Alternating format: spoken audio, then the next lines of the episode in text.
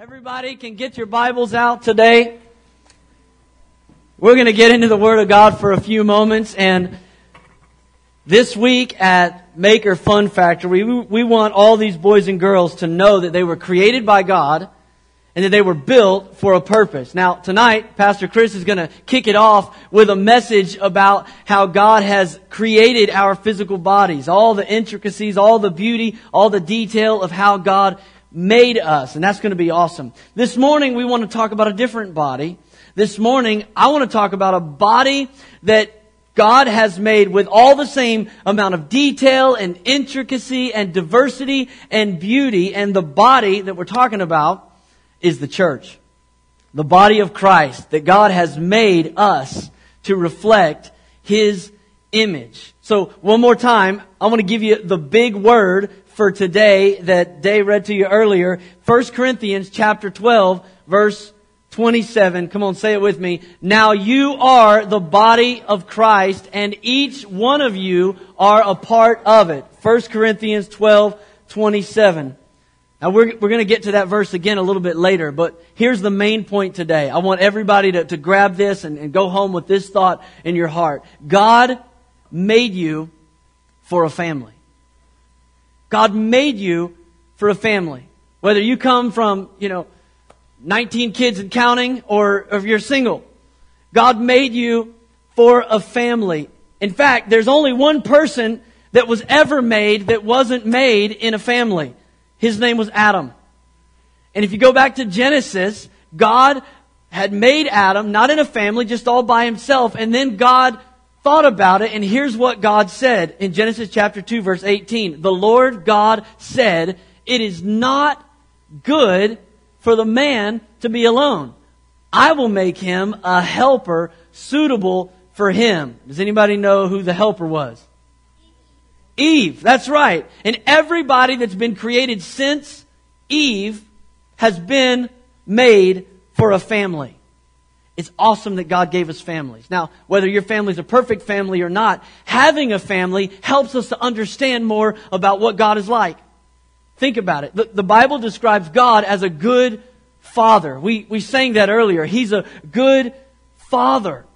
The Bible says in Isaiah chapter 66 and verse 13, it says, As a mother comforts her child, God said, I will comfort you. We understand something about God just by watching the way a mother comforts her child. Proverbs says that there is a friend that sticks closer than a brother. So when you see the way that brothers look out for each other, defend each other on the playground, stick up for one another, you see what God's relationship with us is like. In fact, the Bible goes on to say in Ephesians chapter 5 that the relationship of a husband who serves and honors and loves his wife is a picture of Jesus' love for the church. You know, I've, I've had the opportunity to do a lot of weddings and one of my favorite moments in every wedding is, is the moment when I, I stand on the platform here right next to the groom and there's this anticipation because everybody knows what happens next. Those back doors of the church are about to open up and the bride is going to step through the back doors in that beautiful white dress.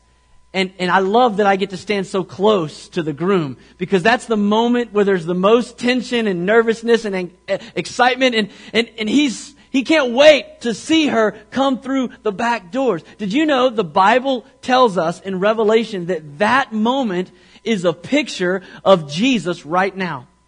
That right now, Jesus is the groom. He's excited. He can't wait. He's ready for the church, his bride, to step through the door, pure and spotless, so that he can have an eternal relationship with us. See, when you have a family, it's a blessing but it's also a means that God uses to show you what it's like to be in the family of God.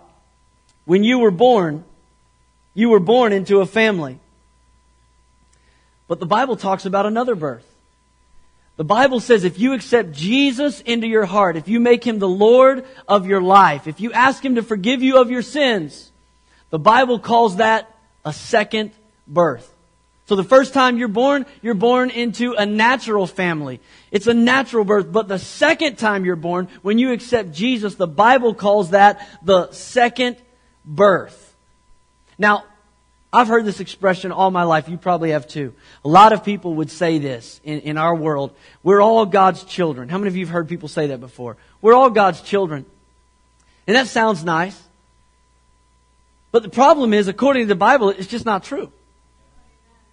It's just not true. Now, sure, God made everybody. God's the creator, but you, not everybody can call God Father. In fact, the Bible is really, really clear about who the children of God are and who the children of God are not. Let me give you a verse. The Bible says in Romans chapter 8, verse 14, For those who are led by the Spirit of God are the children of God.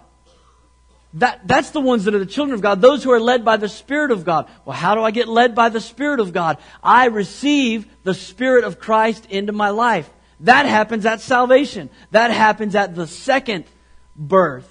In fact, Jesus was talking one time to a group of people who were lying about him. They were frustrated with him. In fact, some of them even wanted to kill Jesus. But outwardly, they were religious people.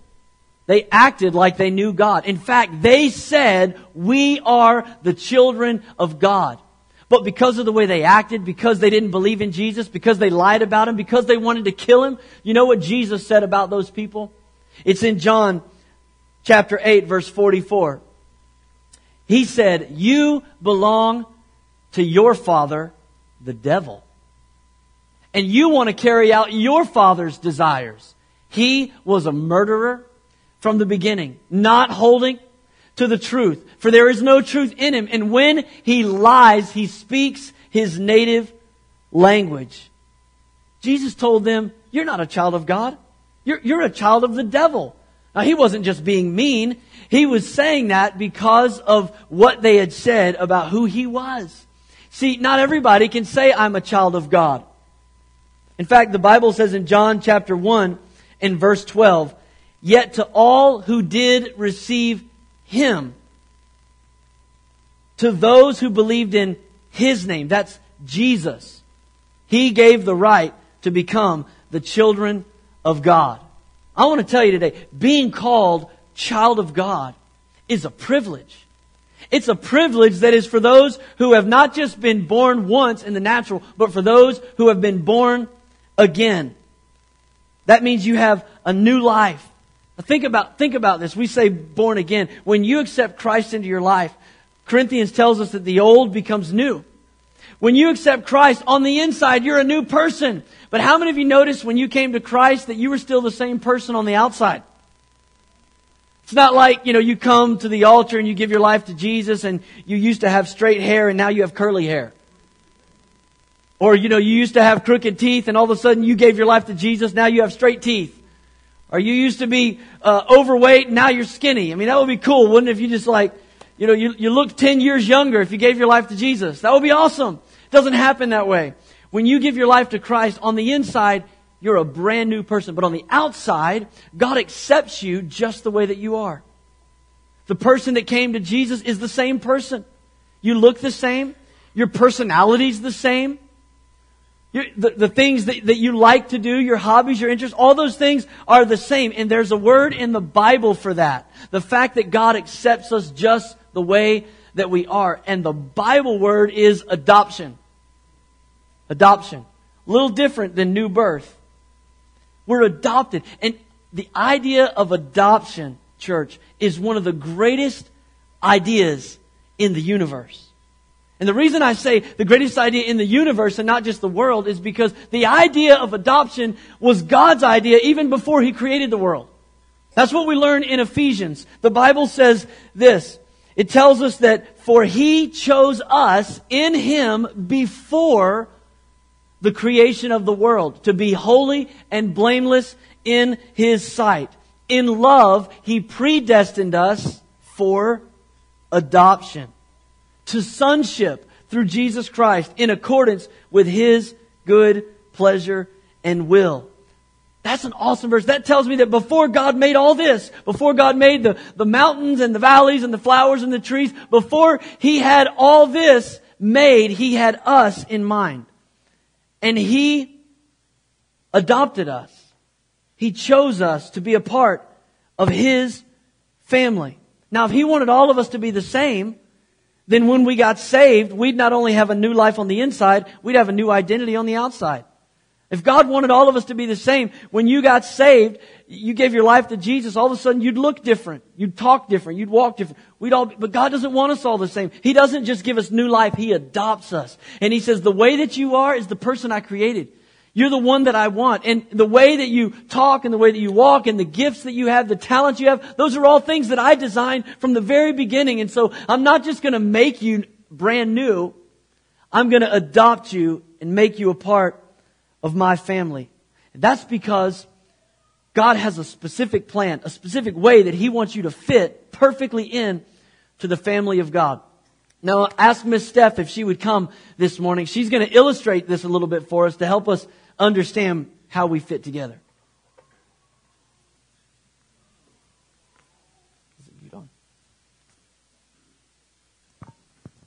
Helps if you turn it on. now, we can't have a kid service without bringing some toys, right, guys? We can't have a little fun in things that we do. Any of you guys know what these are? Can you see them? The original fidget spinner. As I realized the whole service, I am spinning it. It doesn't go on its own. But anyway, these are gears. We have our toys. How many of you have gears at home? have you guys ever played these? Now, each of these is a separate part. This is you. Maybe this one's you, whichever color you want to be today you have a purpose. This one is designed specifically to have a point. Something to do, like this is the shape is just how it's supposed to be. The color's right. It was made for a purpose. But they're so much bigger than just this one part.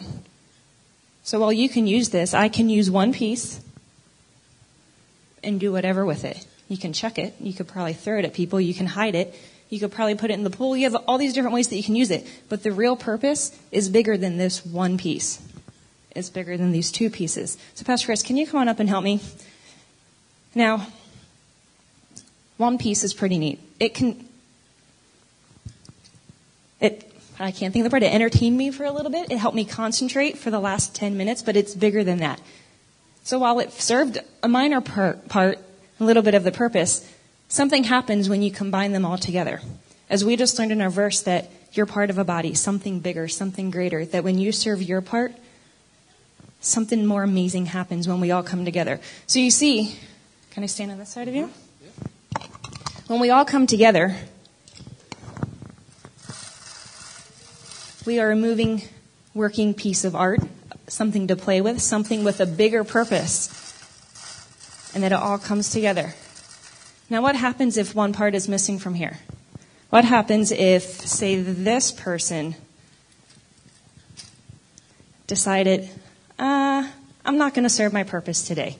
I'm not going to live up. I'm going to make that decision that probably doesn't make God as happy. Make a choice that kind of leads you away from the rest of the body. What happens when the rest of the body keeps working? Do we see what happens? We'll take this piece out too, because I think I took the wrong one something's dead. This one's not serving this full purpose. It doesn't work. And so if we take out another piece, it's not as exciting, is it? It's not as much fun to play with. You don't want to invite your friends over. Hey guys, I found something really cool. I made this thing. Check it out. no, it's very anticlimactic. And the same is with you guys. Each of you has a purpose. There's something even bigger that God created you for. Yes, you can do it on your own, but it's not as great when we all come together and use our giftings, use our talents, use our personalities. Oop, we need one more.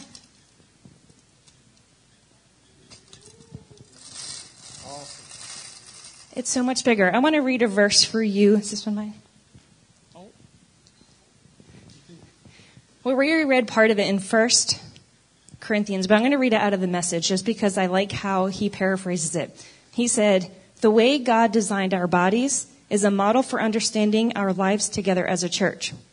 Each part dependent on another part. Now you are Christ's body, and that is who you are. You must never forget it. Only as you accept your part, as you accept your part of that body, does your part mean anything. So apart from Christ, apart from the body of Christ, you have a purpose, but you were made for so much more than that.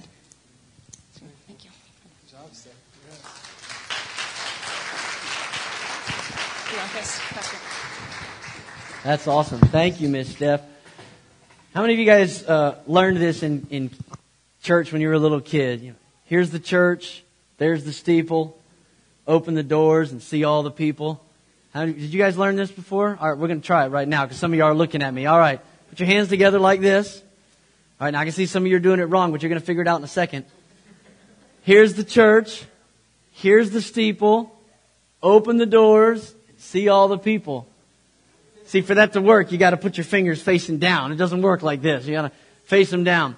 There was there was a, a Sunday school teacher who was teaching her preschool class this little illustration of the body of Christ. And so she told all the kids in the class, okay, kids, put your hands together. And she's all excited about this lesson.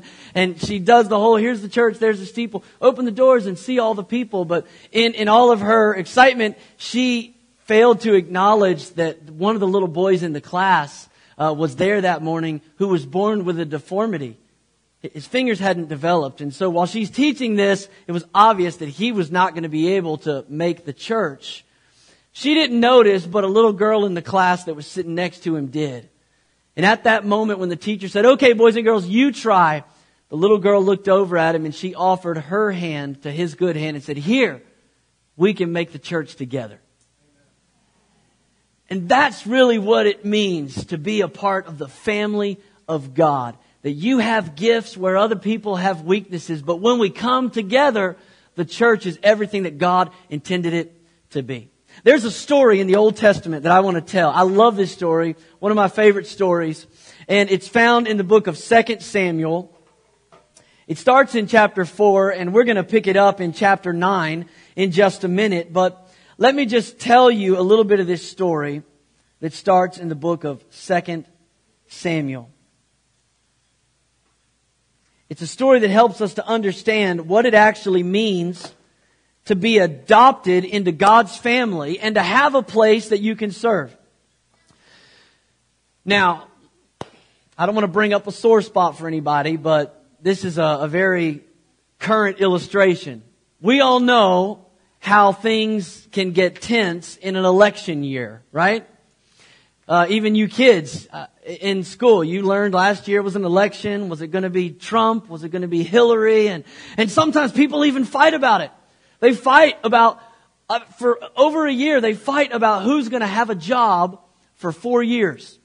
Now imagine how tense that would be if it was not to decide who was going to be elected to serve for four years. Imagine how tense that would be if you were deciding which family was going to be in, in control forever. That's the way it was in, in the Old Testament. That when a king was chosen to lead the nation, that person was in charge indefinitely. And if the king died, his son, the prince, would be in charge. And then if he died, his son, the prince, would be in charge. And that was the situation that was happening in the Bible. And so it would be awesome to be royalty. It would be awesome to be one of the king's kids. But it could also be very dangerous because if you didn't like the person who was the king and you didn't like their family being in charge, there was only a couple of ways to change the situation. Either some other nation or group could come in and attack and take over, or somebody might plot to kill the king and his family. So it was dangerous to be royalty. And at this time in the Bible, King Saul was the king of Israel. His son Jonathan was the prince. And what happened is Saul and Jonathan were both fighting in a battle and on the same day, in the same battle, they were both killed. They both died. And so all of a sudden there's no, there's no king and there's no prince. But Jonathan, the prince, had a son himself. And so all of the sudden, this boy is next in line to be king, even though he's only five years old. So now we have this little five year old boy who might be the next king of Israel. But it's dangerous to be in that situation because there might have been a lot of other people that wanted to be king.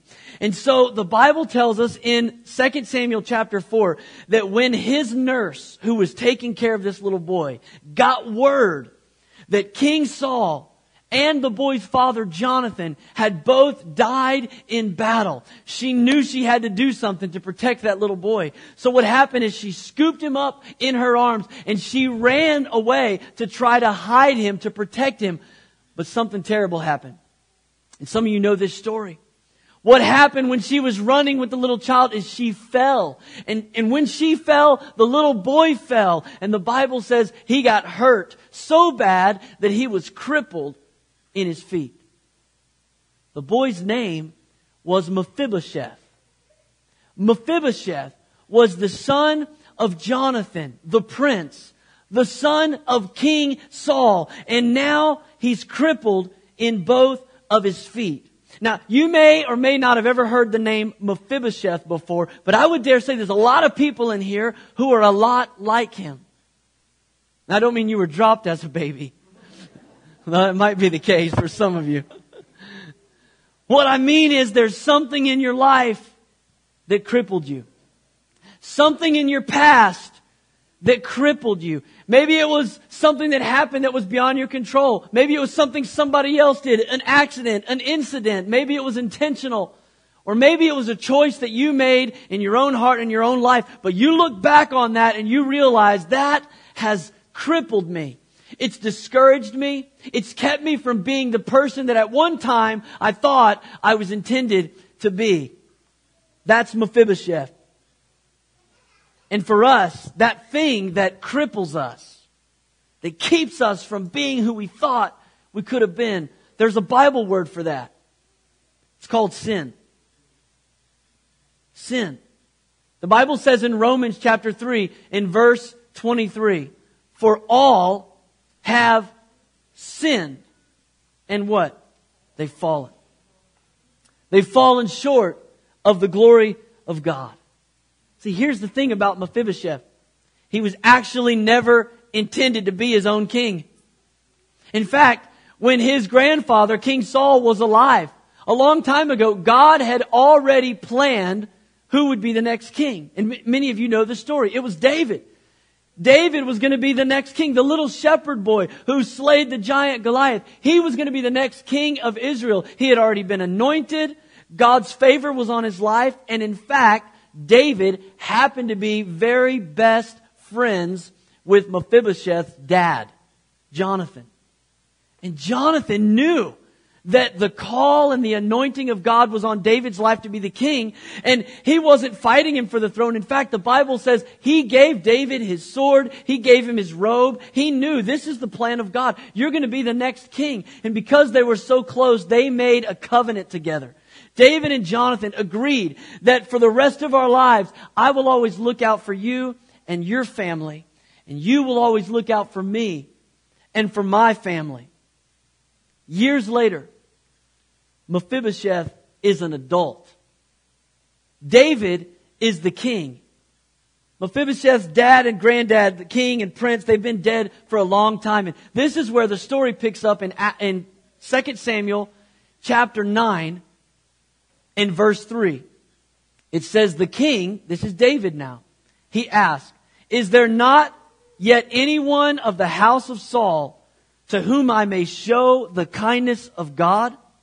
And Ziba, his servant, said to the king, There is still a son of Jonathan who is crippled in both feet. So the king said to him, Where is he? And Ziba said to the king, Behold, he is in the house of Machir, the son of Ammiel, in Lodebar. Now what's interesting is Lodebar means nothing. It means nothing. That's where Mephibosheth was living. That's what Mephibosheth was feeling. He was feeling like nothing, not important anymore. He doesn't have a place anymore. His opportunity has been missed. His life has been derailed. He felt like nothing and he lived in nothing. And he was afraid. He was afraid that maybe, maybe one day the king will find me. And he wants to remove every chance of me taking back my father's throne. He was living as a slave to fear. He didn't know King David personally, but he was hiding out. He was living in a place called nothing. He was terrified. And then when David found out about Mephibosheth, he sent soldiers to go get him. He said, bring Jonathan's son to me. And pick up the story with me in verse 7. It says, Don't be afraid, David said to him. For I will surely show you kindness for the sake of your father, Jonathan. I will restore to you all the land that belonged to your grandfather, King Saul, and you will always eat at my table. Then he did something even more amazing. He called that servant Ziba to come back and he said, Ziba, I want you and all your family to take care of all the land that I just gave to Mephibosheth. Take care of it for him so he doesn't have to worry about it. He can just enjoy it. He'll sit at my table. He'll eat with my family. And then in verse 11, Ziba said to the king, your servant will do whatever my lord the king, his, the king commands his servant to do. So Mephibosheth ate at David's table like one of the king's sons. Adoption. David brought him into his family, accepted him just the way he was, and says, I'm going to treat you just like one of my sons. And can I tell you this morning, that is exactly what God does for us. That is exactly the offer that's on the, the table. He rescues us. He goes on a mission to find us and to pull us out of our nothing. To pull us out of our emptiness, our hopelessness, our, our loveless, meaningless, void life. We feel like nothing. We live in a place of nothing and we would stay there afraid of the moment of meeting our maker if it were not for Him going on a mission to find us, to rescue us, and to call us a son or a daughter. Let me read the last verse in this chapter. I love the conclusion of this story. It says in verse 13, So Mephibosheth lived in Jerusalem, for he ate at the king's table regularly. Now, he was lame in both feet.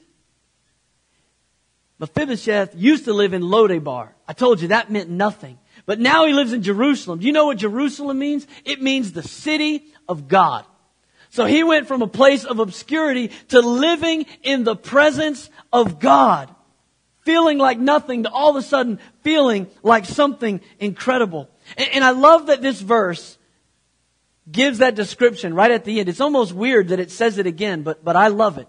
Right at the end of the story, it tells us again, he was lame in both feet. You know why I love that? Because there's a lot of people that think they have to figure out how to walk right before they can come to the king. Are you hearing me this morning? There's a lot of people that think if I could just get things right, if I could get my walk right, if I could measure up to everybody else, I could come back and I could face the king. But that's what adoption is all about. That the king looks at you and he says, I love you just the way that you are. I accept you just the way that you are. And the grace of God sees us and accepts us and adopts us in. So I want to pray for you this morning at the conclusion of this service. And I want to pray about a couple of things. And the first is very important. The first is a prayer about your relationship with God. So before we pray, I just want you to consider what's your perspective on your relationship with God? Are you fearful? Do you fear the day that, that you would actually stand before God? Does that scare you? Because if that scares you, then you don't understand that God is a father.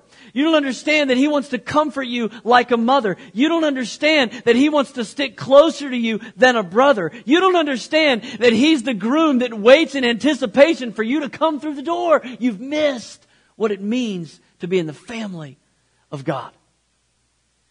If you don't understand who He is, then everything gets messed up after that. But if you think about your relationship with God today, how, how do you see Him? Do you see a father that wants to draw you close?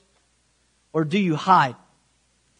Are you avoiding the confrontation with your maker? I want to pray for you. I want to ask you to bow your head with me all over this room.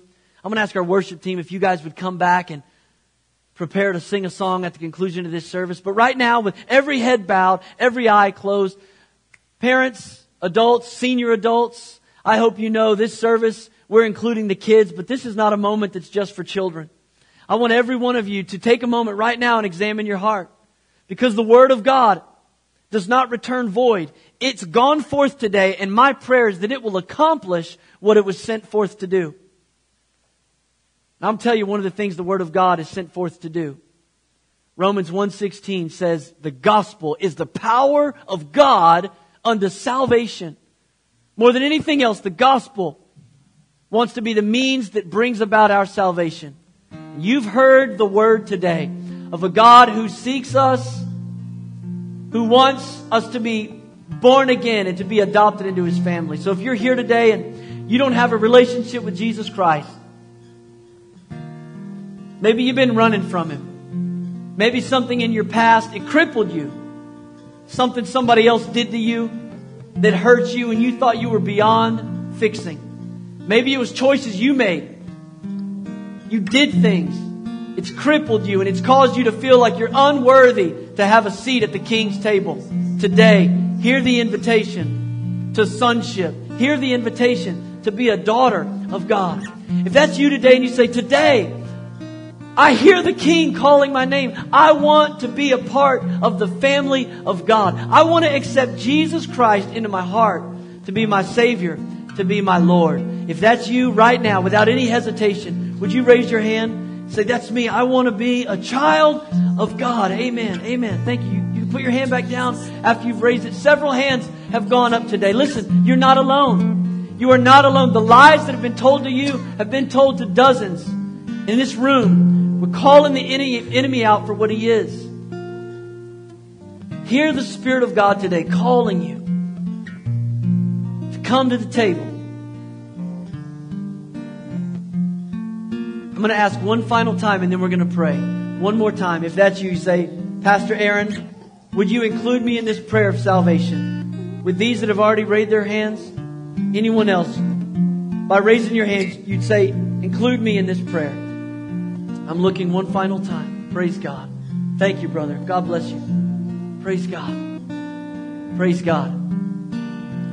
Right now, every head is bowed in this moment of reverence. I just want to invite you to pray a simple prayer of repentance to God. Church, would you pray it as well? Encourage these that raise their hands. Come on, let's say this together. Say, Dear God, Dear God thank you for making me for a family. Thank you for new life in Christ. I receive Jesus as my Savior, as the forgiver of my sins. I receive, adoption. Thank you for accepting me the way that I am and for loving me into your family. God, help me to live my life like a child of God. In Jesus' name. Amen. Now, this service isn't quite over. We're going to end with a time of prayer. And if you just raised your hand and, and made that commitment to Christ, I'm going to ask you to do something in just a moment.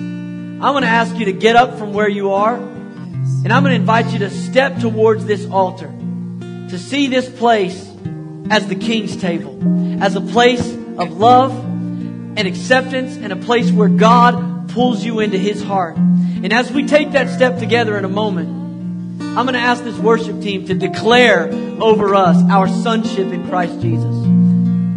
But God put it on my heart that there's another group here that I want to pray with. And maybe you're here today and you have a relationship with Christ. Maybe you know the Lord, you're a part of the church even. But there's something in your heart that has made you feel unworthy. There's something in your life, something from your past that makes you feel like you just don't quite measure up. You, you feel crippled. I want to tell you, when Mephibosheth, when he came to the king's table, he sat down in that chair and he scooted in close. Nobody could see his crippled feet. He sat there just like a son, just like a daughter. And I want to tell you, that's the way that God sees us. Because of the blood of Jesus that was shed for us. When we come before God, He doesn't look at all the flaws. He doesn't look at all the failures. He doesn't look at all the shortcomings. He doesn't look at all of the, the nothingness of our past. He looks at us and He calls us a son. He calls us a daughter. And if you're here today and you just need to break out of that bondage that's been holding you back, I want to invite you as they sing this song to just come to the table today. To just come and take a moment to say, God, God, I receive your word that you're speaking over me today. God, I receive.